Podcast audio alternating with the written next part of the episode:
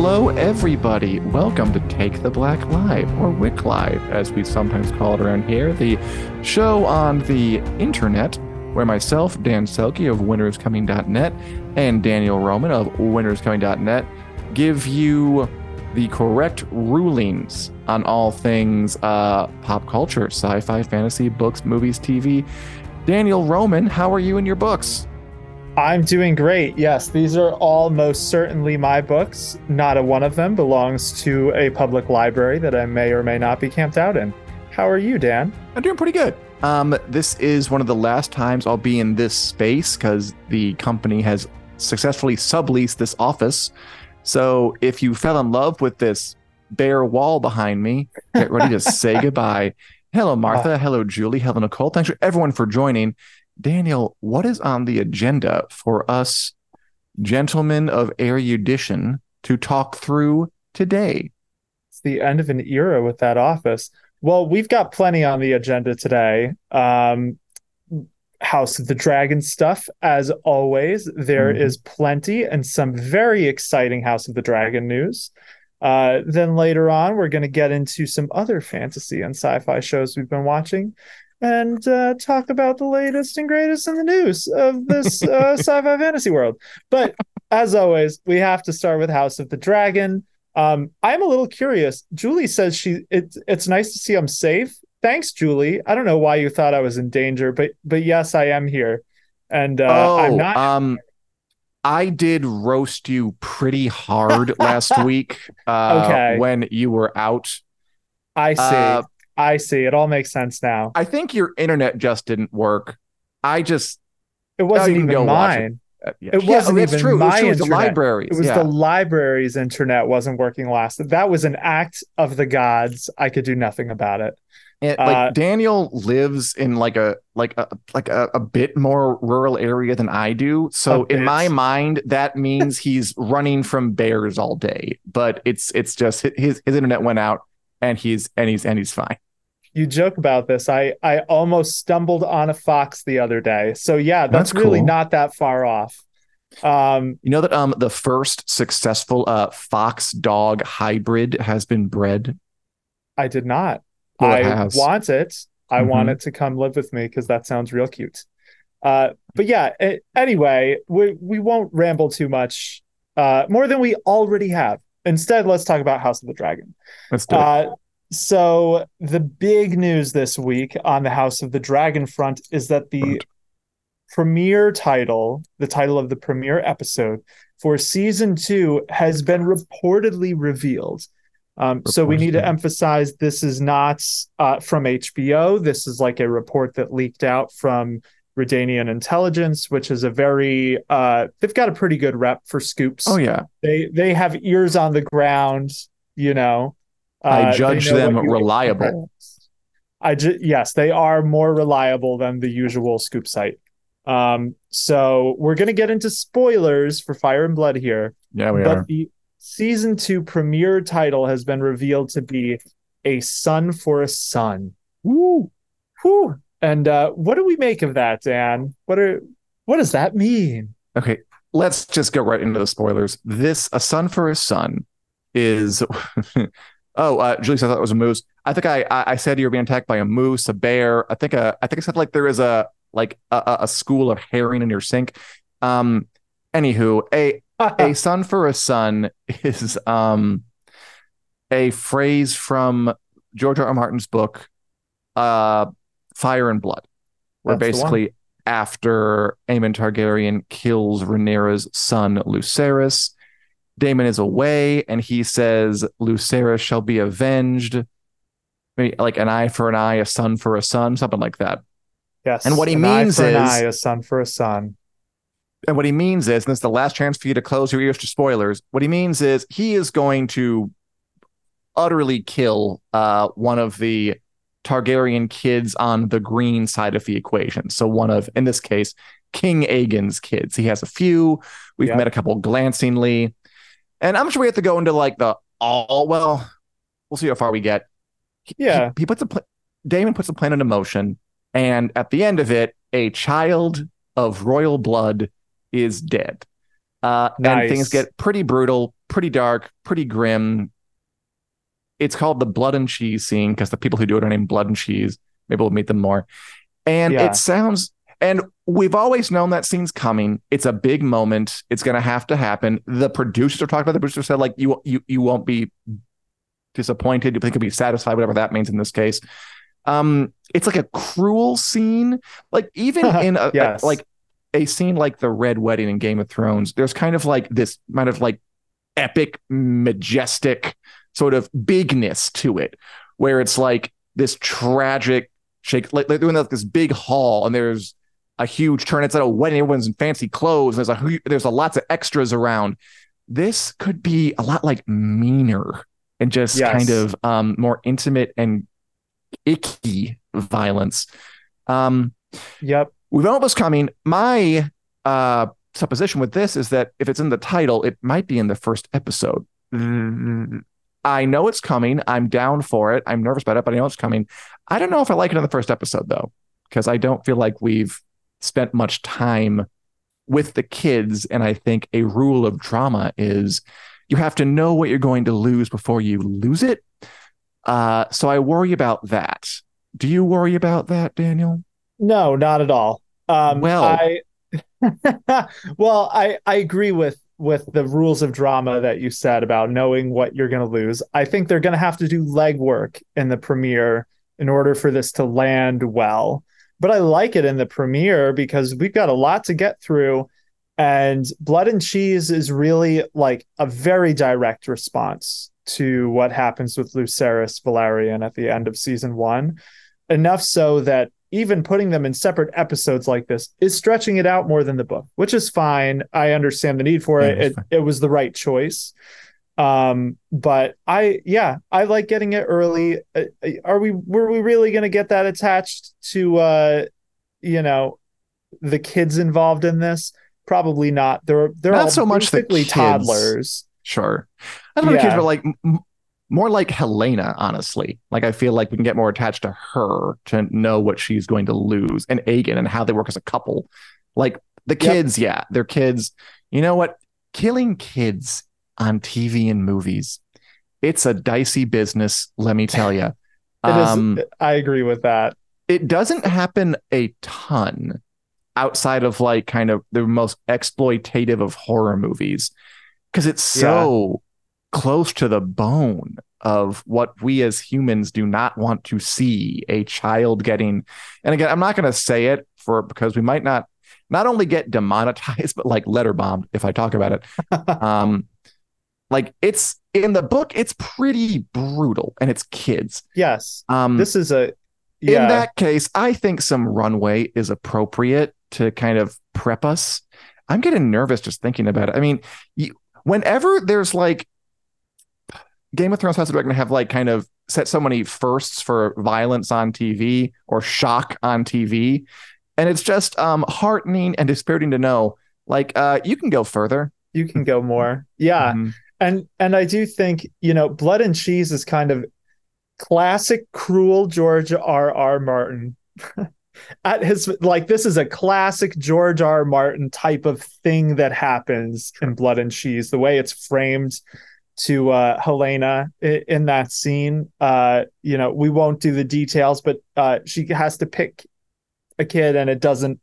Yeah, Oh. things get messy real quick. Um, and yeah, it it it is going to be a brutal scene. It is probably one of the most shocking moments of the Dance of the Dragons. Really Yeah. important for them to pull it off. And you know, Philip Plus is right. Uh, Game of Thrones did have multiple dark scenes that kind of recalled some of this, and I will agree with what you were saying, Dan, about uh, child murder. Don't demonetize us. We don't approve. Uh, the We- I still think And we're not afraid to say it. we're not afraid to say it, but we do not support it. Mhm. The I still think one of the hardest scenes to watch in all of Game of Thrones is Shireen Baratheon getting burned alive. 100%. Bar that is none. very true. No other scene in that show, uh, maybe except the Red Wedding, makes me like as nauseous to watch as Shireen. I agree. So- I completely agree.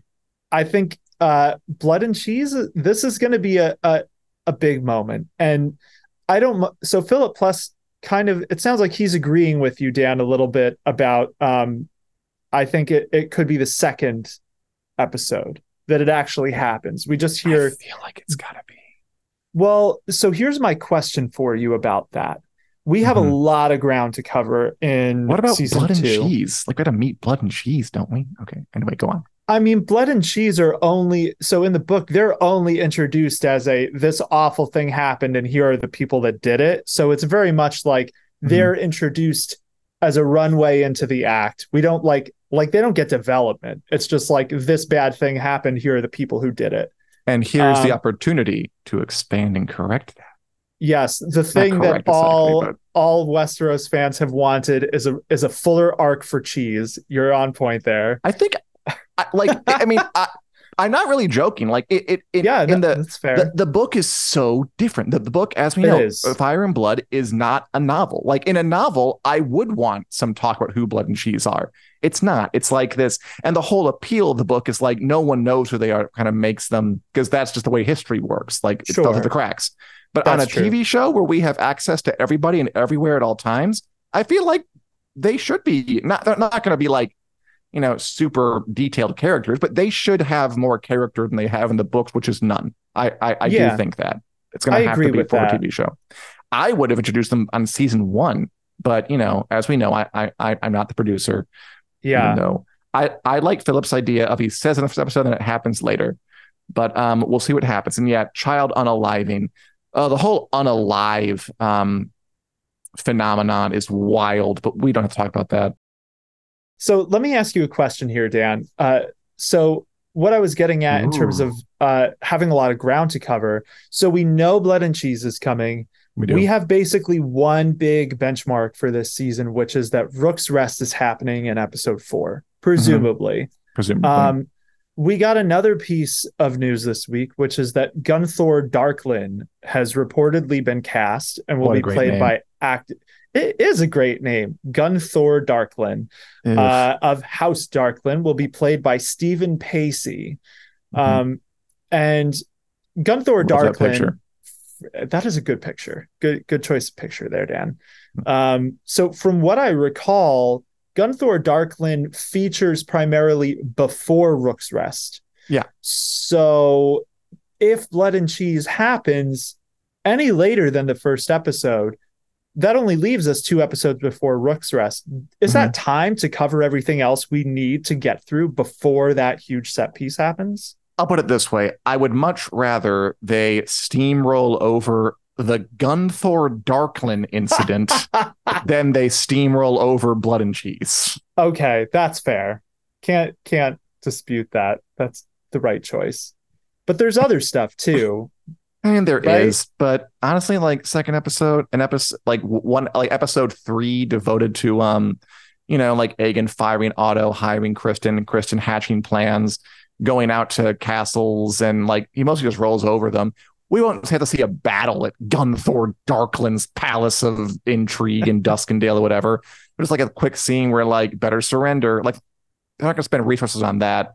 Yeah, I I. I, could I can envision as a writer more ways to kind of summarize some of that stuff than to summarize the lead up execution and aftermath of a child unaliving scene. It's just such a sensitive thing and they've it's it's one of those make or break things. It- it's one of those big things where like if you don't do Ned Stark's execution right, the whole thing is screwed. If you don't do the Red Wedding right, the whole thing is screwed. Folk who argue that if you didn't do Daenerys' turn right, the whole thing is screwed.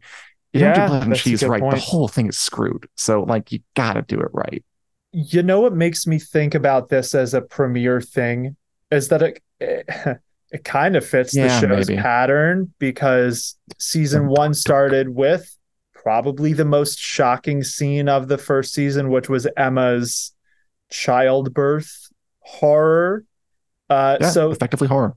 this show seems like it might be developing a you know like a structural pattern of like here's a big awful thing right at the start which uh if if it was done badly would ruin us but we're going to do it good and uh hopefully you'll come good. along for the ride I also like um Phillips. Philip, by the way, um, good good suggestions all around. Thank you, Philip. And yes, Julie, he gunned through Darkling and Nicole. It's a not, not one of Martin's more lyrical names. um is I like is is gun it's so like like every single syllable just sounds like it's coming out of a sewer grate like gunther darkland Wow. but whatever Wow. um I like Philip's suggestions that the. Cargyll twins might fight later in the season. I agree because it seems like we're packing a lot into the first. I'm fine with changing things around as long as it works. I thought Yeah. there were some hits and misses in the first season, more hits than misses, so I'm cool to go with it. But yeah, Philip Plus takes donations. Yeah, I I agree about Cargyll Bowl. I or think subscription fees. Yeah.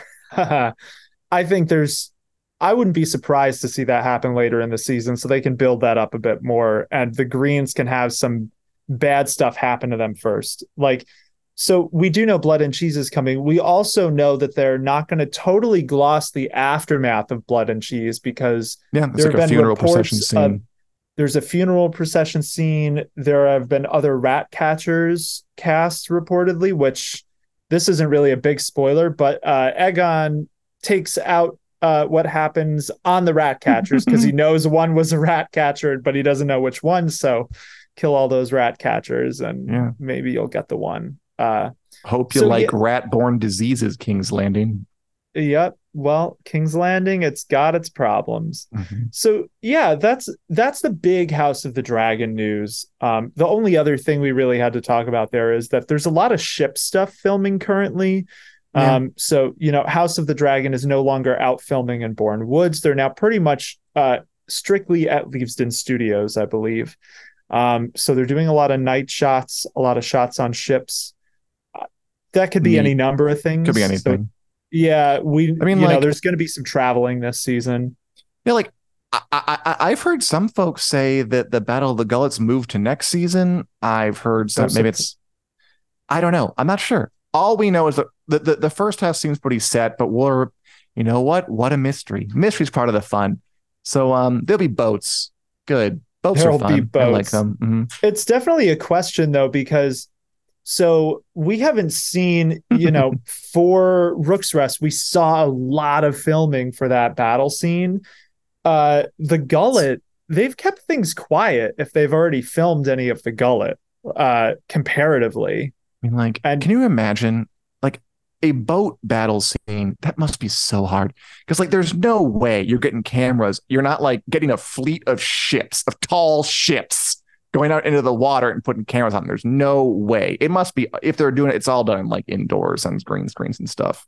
Yeah, I think so. Game of that's the way Game of Thrones always did it. All of the ship stuff was indoors, and and you're right. It is. Don't get mad at me for saying this. It is a much uh, more challenging thing to do it with actual ships. I've only seen a Oh, couple yeah. of shoes really do it well. Black Sails is Black the one Sails. that comes to mind, Mhm. but they built they built like three ships because it's Exactly. a pirate show and they were going to use them every season Mhm. they, they don't really need to do that for House of the Dragon. It's not really a good use of their budget to build a bunch of ships and put them on the ocean. Um, Just build a medieval fleet. Yeah, why not? And seriously, then like afterwards, you can sell it to um Spain or something, and you can add to their navy. yeah. So, uh, most likely they're filming the Gullet at, at the studio, but I am still curious about just the fact that we have heard nothing about the Gullet battle, whereas Rook's Rest we heard so so much because it was out in public. Well, it was all out there. Yeah. Yeah. So yeah, we'll see. stuff happening. Good stuff. Interesting Stuff. stuff. stuff afoot. Um, you have any Wait, closing thoughts you want to say for House of the Dragon before we move on? Does unalive apply to when you unalive yourself as well as unaliving someone else, or is it just one or the other? Why are I'm you not thinking sure. this, Dan? That's so dark. That's not even in the conversation. No, it's etymological. I, I, I, I'm just not sure how Oh, this word is properly used because it's like it's one of those like new internet words that's like kind of come of age because of the internet, and I don't know how to use it yet, and I'll figure it out. Yep. I'm getting uh, flashbacks to Tyrion and Jaime Lannister debating what all the different types of uh, like fratricide, patricide, all those things. Oh. Um, yeah. But yeah, I do not know It's the not answer to that. Just not dark. I'm just curious about words. All right, but uh, what what what else is happening um, around our little corner of the internet, Dan? Yeah, so uh, obviously things are still moving along on House of the Dragon, but there's some other fantasy shows doing pretty well for themselves right now, and one that I thought we could talk a little bit about today is the Wheel of Time, which is currently So in much its fun. It is so much fun. It is in its second season. It had Mhm. kind of a notoriously rocky first season. Um, the first season got railroaded pretty hard by COVID. So it was a little shaky in some ways in general. And then COVID came along and took a big dump on the production. It was still Um, good. I still liked it, like except for It- those last two episodes. But um, I thought it got, I thought it got dumped on too much online, and I think it's pretty remarkable how a lot of the same people have now come completely around and are really Yes. enjoying things this time around.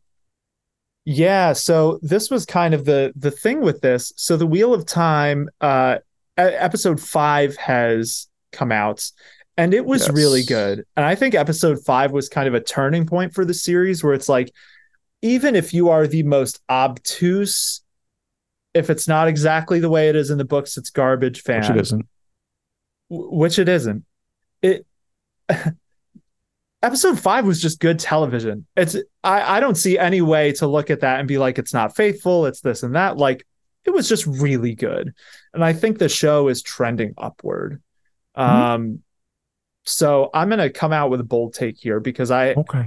we've both seen episode six. Yes, we have. Um, we can't talk really about episode six yet, No, aside can't. from to just say yay, nay. I, I enjoyed it. Yeah, it was good.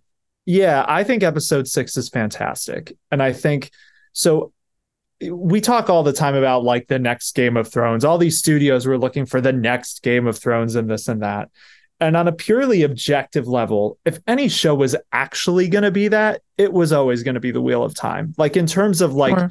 the breadth of the book series, the the type of fandom it promotes is very similar to A Song of Ice and Fire. Like just the the nature of the beast with that long, huge book series with a bajillion characters and details. Mhm. But it wasn't until episode six specifically that I actually believed that the Wheel of Time could pull it off. I? I now feel like this this is going to be the next Game of Thrones if they can just keep at it. Hmm, Um, big Is that too too bold? I mean, everyone's next Game of Thrones is something different to them. I'm really enjoying the Wheel of Time. Nice. I don't think I go that far. Like, for instance, I agree with Julie wholeheartedly that it's been a standout and the costumes are amazing. The They are. costumes, They're are- incredible. great. I love the costumes. I love High Lady Suroth and her big old nails and her weird mask. I love um uh uh uh Lanfear and her dominatrix get up. Lanfear. yeah, Um, she's great. I love the High Lord Turak guy and his Seanchan craziness. Oh, they're so good. They're frankly, they're a little bit too much sometimes, which is kind of where I they're very different shows to the time in Game Oh, of Thrones. sure.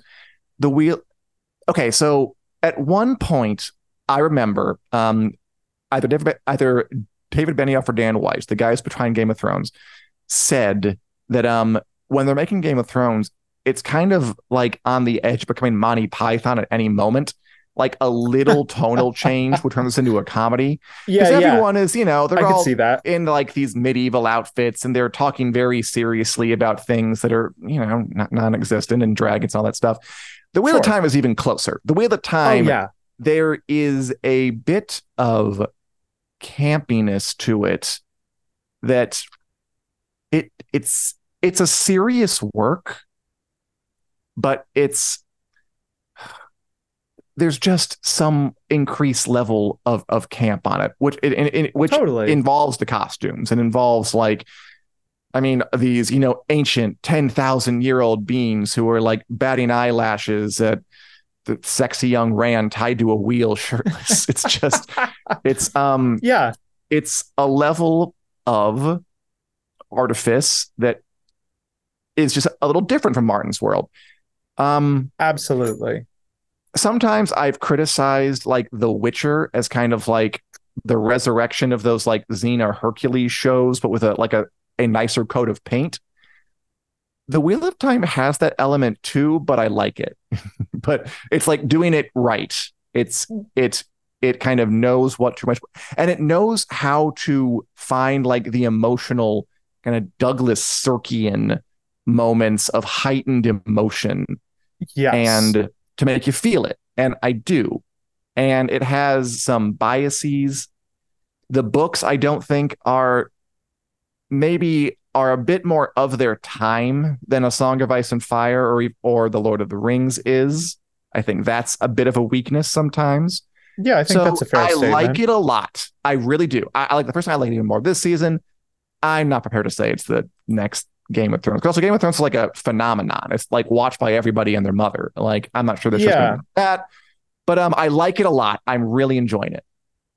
Cool. Yeah. So when I say the next Game of Thrones, I don't necessarily mean it's going to be the next phenomenon.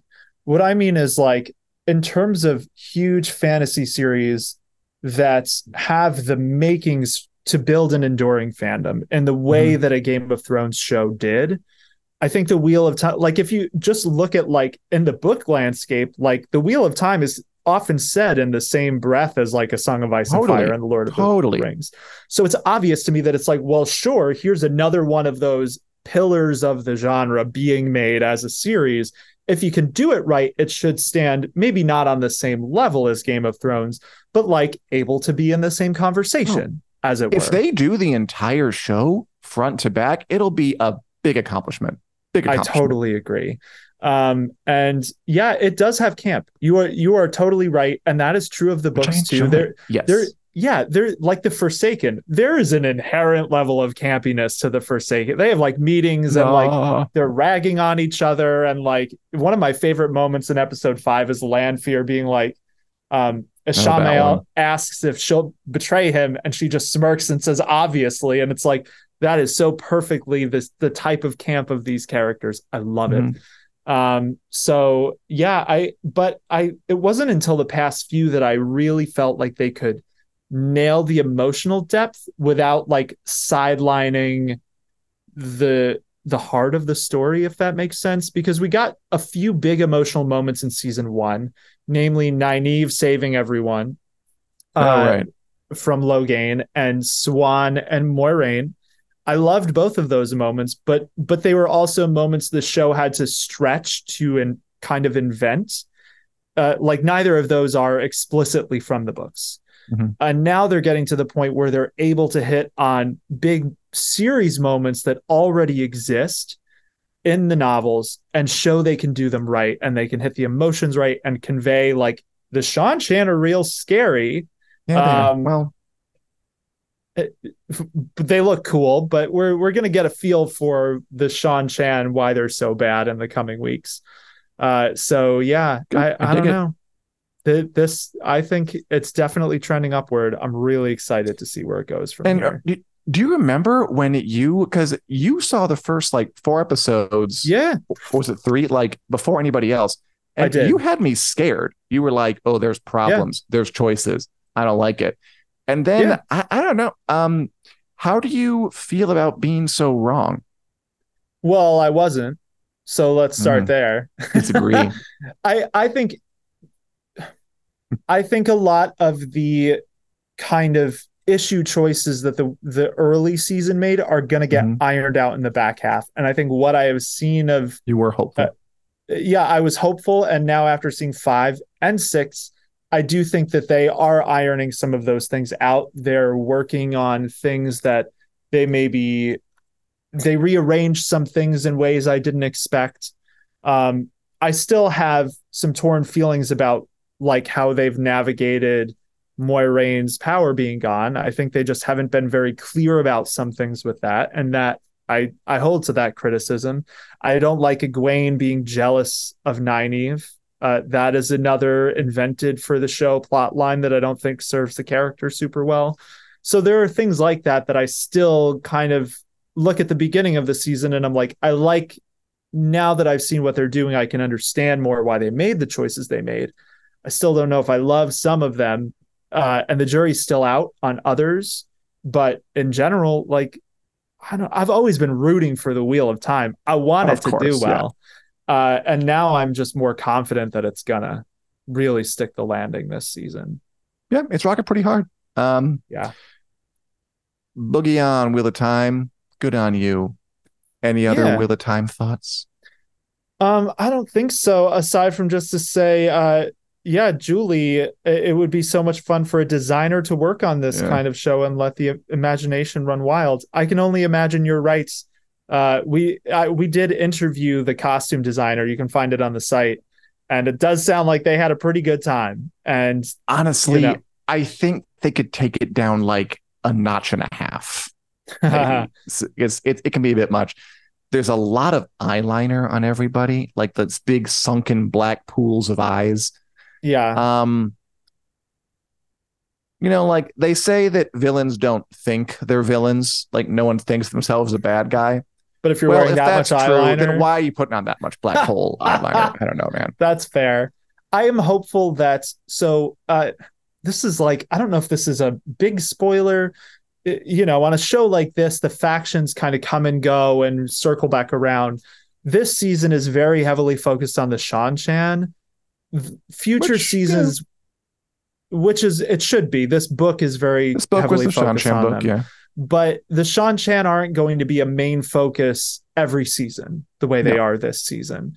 So I'm hopeful that as they explore so some other good. factions, like the Aiel are going to get explored a lot more in season three. I'm I you know I hope that they every outfit is not out as outrageous as the Seanchan. They're so strange and like other purposefully other that they really had to kind of go all out. But I remember like I went back and looked at the book thing and it said like Lady Suroth had like a hand and like two of her nails were a bit longer. And the designer said like, you know what? I think that means they're like a she has nails that are a full foot and a half long. Go for And, it, like- do it, make it happen. So at first, I thought those were fake, like Must ring get things. so dirty. Okay, sorry, go on. they must. I, I first I thought those were like an aesthetic, like ring thing. Oh yeah, Richard, zoom in on those nails. I I Oh, appreciate so what you're doing. gross. Must take like three But- hours to clean. So in this scene that we see here, she gets them chopped off right at the start, Ah, and that was and High Lord too. Turak tells her, uh, you know, don't come back to court or in front of me until you're presentable. I think what he's saying is until your nails don't look so grody and they're long again. Mhm. So that makes me think those are her real nails. Yeah. How many How years you does eat? it take? How do you How use do the you eat? facilities? Like You know- that's that's what's camp about the design. Yes, it It's is. when it's It like- is. Like you, your sensibilities about what looks cool just go right past what might be like possible Functional. or real or functional. Yeah. yeah, Like who cares? It looks cool, so do it. And I don't Yeah. real I don't really mind it because it does look wild, but just you're not going to the bathroom with those. you have to chuckle. Yeah, right. You have to chuckle about it. Uh, but I'm still enjoying it. Turak, especially, like when he opens the box, it's like that looks. You know how silly you look, right? Opening That's- that box. that's what they meant about like a step away from um Monty Python. Cause like, yeah, Yeah, there could be a whole comedy scene of her like trying to pick up a fork to like eat something that's eh, just Yes. not working. But um that's camp, baby. That's when um the dramatic dances close to the comedic unintentionally. And this has the budget to sell it, and I'm okay with that. It does. And I think what's making the camp work better for me in this than, say, The Witcher, which also did have it, you're right. The Witcher Yeah, tries to break the fourth wall. Like the camp is almost like directed at the audience more than like it, it feels like the show's not taking itself seriously. So why should we take it seriously? Whereas the Wheel of Time, like yes, it's yes. taking the camp serious like the camp is serious camp here but like it's not breaking the illusion for you of this world where people can accept these absurd things until you like- get on um a, a, a podcast and talk about it then you can think about it but even then when you're watching it's fine yeah it, it, it's it's different it it the wheel of time loves itself. The witcher i think is embarrassed of itself. Um and uh it, it's always kind of wears it on its sleeve and it just it's it's it's not as fun to watch. Agree. okay. Yeah. What a fun time. But yeah bring it on. The new one on friday is a good one so i hope you all like it. Yeah yeah can't wait to talk about that next week. Um but that's not the only thing we're watching reading playing doing. What else have, has been on your uh, media menu, Dan, and all of Oh, you I out like there? that. Uh, that's very nice of you to ask. Um, why don't we just do what we know you want to do and crap on the new episode of Star Wars Ahsoka? I'll be honest. I hated the new episode of Ahsoka so much I forgot we were going to talk about it. That that Wow. is how. Yeah, so uh, we don't need. I don't know how much time we want to spend on it. Ahsoka has a new episode out. Um, Today? It is uh, Wait, today. no, wait. It- yesterday, whatever. last night yeah because now the the streamers are realizing hey uh releasing things on weeknights when people are awake might not be a bad idea Love it. um yeah i really so this episode of ahsoka was the one that paid off a lot of stuff that they've been setting up all season like basically the whole show is revolving around will they find Thrawn and Ezra Bridger? And this is the episode where the show answers that. And i just kind of found it did it in the most lazy tired way possible. Um i think some of the you know the whimsy was there. Tried really hard with the whimsy. I think lars Mikkelsen as Thrawn is excellent i love that actor. He voiced him in rebels so Mhm. he's Blue. just instantly he comes on and it's like oh there he is. Uh his hair looks real distracting uh, to me. He he has a not great wig. But yeah generally i just felt like ahsoka kind of you know it relied really heavily on just ham fisting in deus ex machina to just get the characters to where they need to go. They're going to get there. Thrawn will be there like hey thanks for coming uh sabine go stumble through random things and you'll just happen to find ezra and yeah you'll meet a little hermit crab person and that hermit crab person will happen to be wearing ezra's necklace and a whole bunch of stuff like that where it's like it made the search for these things feel like a big huge event. And then they got there and they were like oh crap now we have to think of a way for them to meet these people. Uh we'll just kind of make it happen. And yeah i don't know dan you've seen it did you hate it as much as i did am i being too hard Oh, on ahsoka No, but you're you- you're like invested in this. I was just bored, um, in a Yeah. more normal way. I I'm pretty close to forming my way. theory on um Star Wars at this point, yeah which is that back at a time when Marvel was raking in eleven billion dollars a minute um at the movies and maybe on, even on TV, Disney had these plans for these big universes of TV shows because it figured like okay, it's going to be the MCU forever around here yeah and um, it just gave the green light to pretty much everything. And we needed like maybe a fourth of this to actually exist. This this show doesn't need to be here. It's just it's it, it's this it it reads to me clearly a passion project by Star Wars head honcho Dave Filoni, a continuation of a thing he loves. Even though it doesn't really have a ton of resonance if you aren't already on the bandwagon. And to spend that kind of money on a thing with that high a buy in cost seems like silly business. And it wouldn't have been greenlit had Disney not been on a sugar high from a decade of Marvel money. That is my read on most of what we've gotten from Star Wars TV in the past few years. I think that is a very, very fair read. Um, and you know, I have seen Rebels, I but I'm not one of those people who like watched it years ago and has a ton of nostalgia on it. I just watched it and enjoyed it. And even as someone who has seen Rebels, I felt like this episode kind of was just like meh. Um, and I I agree with you. I think we've kind of gotten this. Ahsoka's almost doing the same thing that the Book of Boba Fett did, where they named it Ahsoka for marketing reasons. A lot of people really like that character, but like the show's not really exploring Ahsoka Tano that much. Like we got the one episode with Hayden Christensen. That's like the one where you learned anything about this character. Like they haven't even explicitly said why she left the Jedi in this show that is about her. Um, so yeah, it basically is try just Rebels season five live action. Um, but Now with more money. but with more money. And it's almost kind of awkward because they're recreating iconic things from Rebels, like Ahsoka reemerging from like a life and death situation and putting on a white cloak like Gandalf.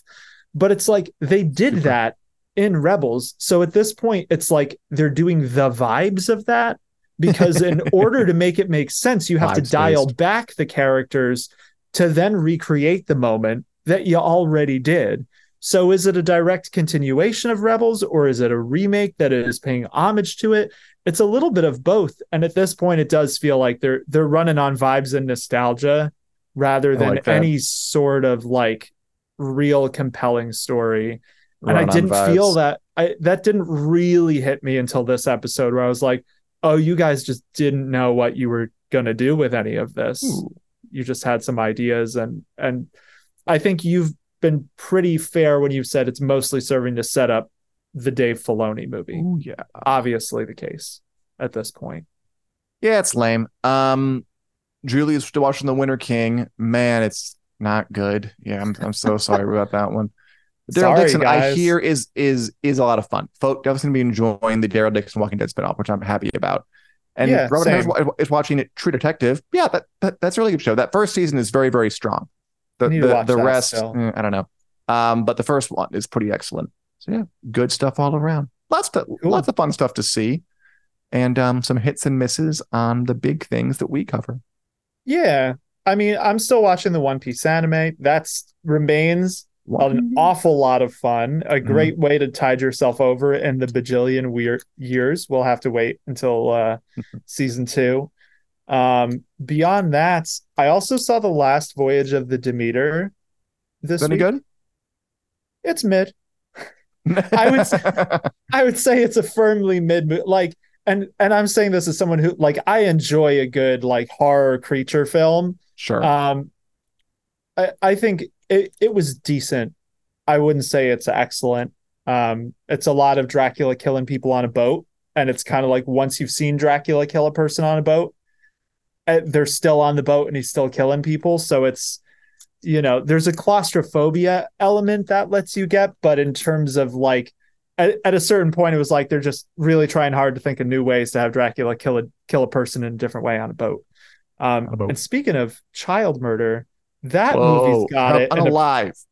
Child unaliving. That movie's got it in a way that I found pretty. Gr- they milked it in that movie, uh, in a way that I found somewhat gratuitous. There you go. So, it's a dicey topic. It's Sometimes dicey. Literally. It's, it's easy to do it in a in a weird way that makes people go, "Oh, what are you doing there?" Um, it's worth it's worth a watch. It's not okay. going to change your life. Okay. Um, but beyond that, the the other big thing that I'm going to get into soon that I just wanted to take a second to highlight is this book. So this is Voyaging. Oh. This is the next George R. R. Martin related book that's coming out on October 3rd. Uh, it's a graphic novel, uh, and Raya Golden, who it, has done a bunch of different books with George R. R. Martin, did all of the art and the adaptation. So this is the first of George R. R. Martin's stories that was in Tuf Voyaging um, called The Plague Star. So the reason I think this is an exciting one is because The Plague Star is kind of like a classic from Martin's catalog. Mm-hmm. So like there have been other graphic novels, like they did one for Doorways, and that was like a pilot of his that never got made. And like you read Doorways and it's like, well, this feels like a pilot of a thing that never is gonna get completed. Sure. The Plague Star is like it's a full novella that he wrote, and then he wrote more of them. That is like it's up there with his older works like Fevre Dream and Dying of the Light as like kind of one of the staples of his pre A Game of Thrones catalog. Mm-hmm. So yeah, this comes out October 3rd, and I'm very much looking forward to reading it. Julie asks, is it finished? So just to clarify, this is like a thing he wrote years ago and just getting a graphic novel adaptation? Correct. Yeah, this so this is Voyaging is a little bit of a weird book. So it's actually, I want to say like six different novellas. Um, and each of those is a complete story. So it's not like Game of Thrones where it's, you know, you don't need to worry about if he's going to finish it. Like this mm-hmm. is a it, it is a full story. The Plague Star is the first one. I don't know if they're going to do more of them. I hope so. I hope this one does well enough that they do more because there are more of them, but each one is its own standalone thing. Uh, more similar to Dunk and Egg than a Game of Cool. Thrones. Gotcha. Um, and yeah, so Valerie calling out there is a cat on this cover. Uh, there is a grumpy old pilot with a spaceship full of cats in this story. So cat people unite. Um, but yeah, so that's the next one of George R. R. Martin's that's coming out October 3rd. And uh really looking forward to reading it. Very nice. That sounds exciting. Um, shall we move on to the WiC News lightning round as we bring this thing home? Let's do it. Let us lightning. Um, right. I ordered these very, very thoroughly. Uh, Nice. a fun change. Ah, yeah, that I I that was a lie. I'm sorry. I can't. I wouldn't survive a minute in King's Landing. Ned Stark, I feel you, bro. Uh, but I'll ask you this first one. Let, let's go with that. Um, so, uh, if you've never seen the lightning round, we're going to go through stories we didn't have time to get through in the main show in 20 seconds, or producer Richard will buzz us into infamy and obscurity No, and wait. shame, just like that. Yes. Uh, so, the first one up Loki season two is following in the footsteps of Ahsoka. It is now releasing episodes in the evenings, and the first one will drop at 6 p.m. Pacific time on Thursday, October 5th. like the night before it was supposed to be released. I mean, Yes. it's good. It's the right call because they're releasing them like before folk can see them. It's just it's like the, the second time they've bumped the thing back like weeks before releasing it. Like they've just got to plan better. Like I guess that's Disney's problem in a nutshell, isn't it? Like you need Right to there. plan better in general. Uh just think further ahead. Great. Okay.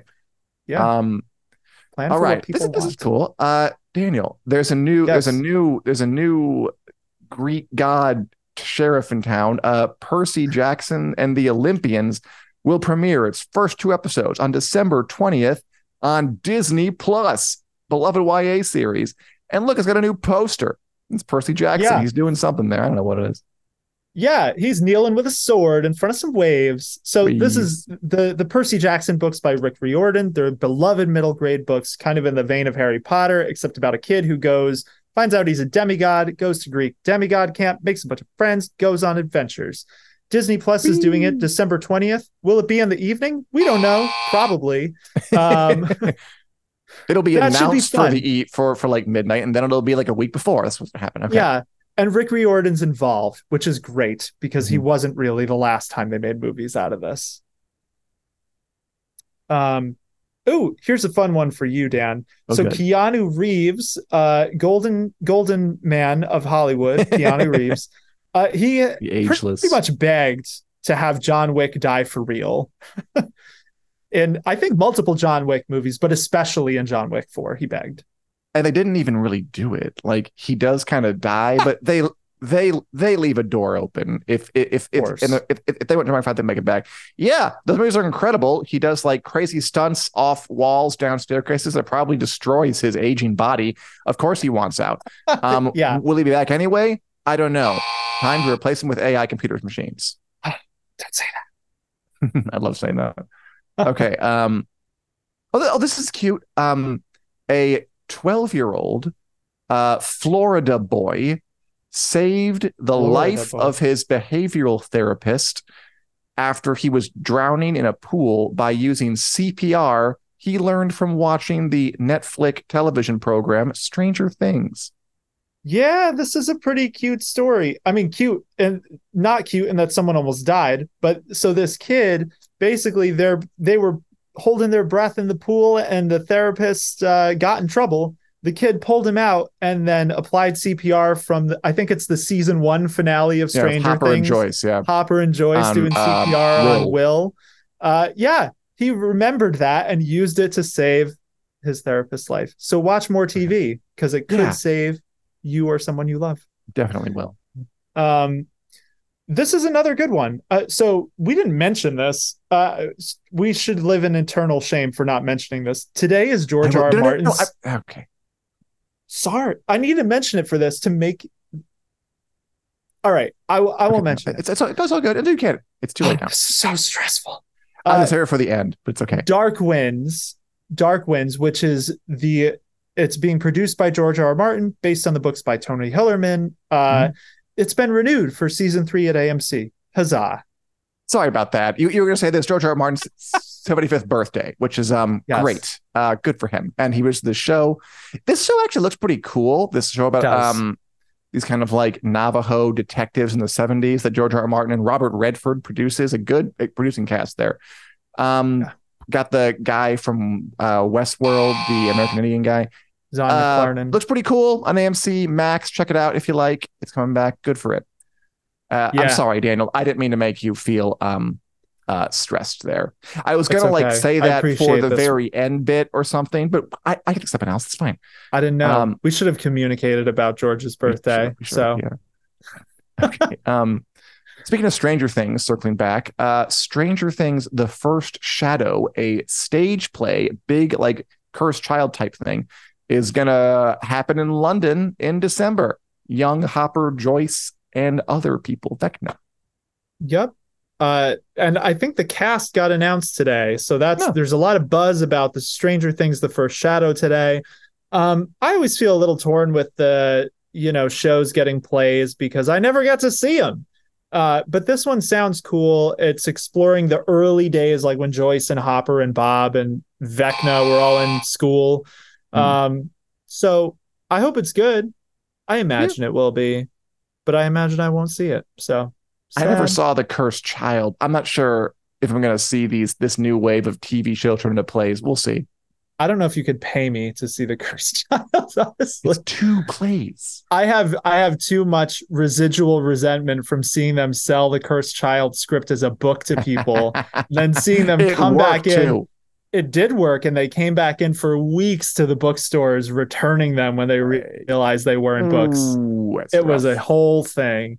Um okay so this is a this is good news. Uh so barbie has now officially grossed more at the domestic box office than the avengers cinema baby I do not like when like you'll say like gross more at the domestic box office. Like how, what about box office overall though? Like it's still behind the Avengers and worldwide box It is. office. It's a big old It is. hit. Um, just maybe it'll get the top ten. It's nice though, and Oppenheimer is now the biggest biopic of all time. It passed that Bohemian Rhapsody crap about Freddie Mercury. Um, so good for them both. What a fun uh, summer of movies. Good times. it has Pay been. the writers it and has actors. been yeah Okay. yes please Um, Daniel, early prep work is happening on The Witcher, a season, a Thor. What do you think? Yeah. So speaking of paying writers and actors, The Witcher Mm-hmm. filming is delayed till next year. They can't do any acting stuff. They can't do any writing stuff.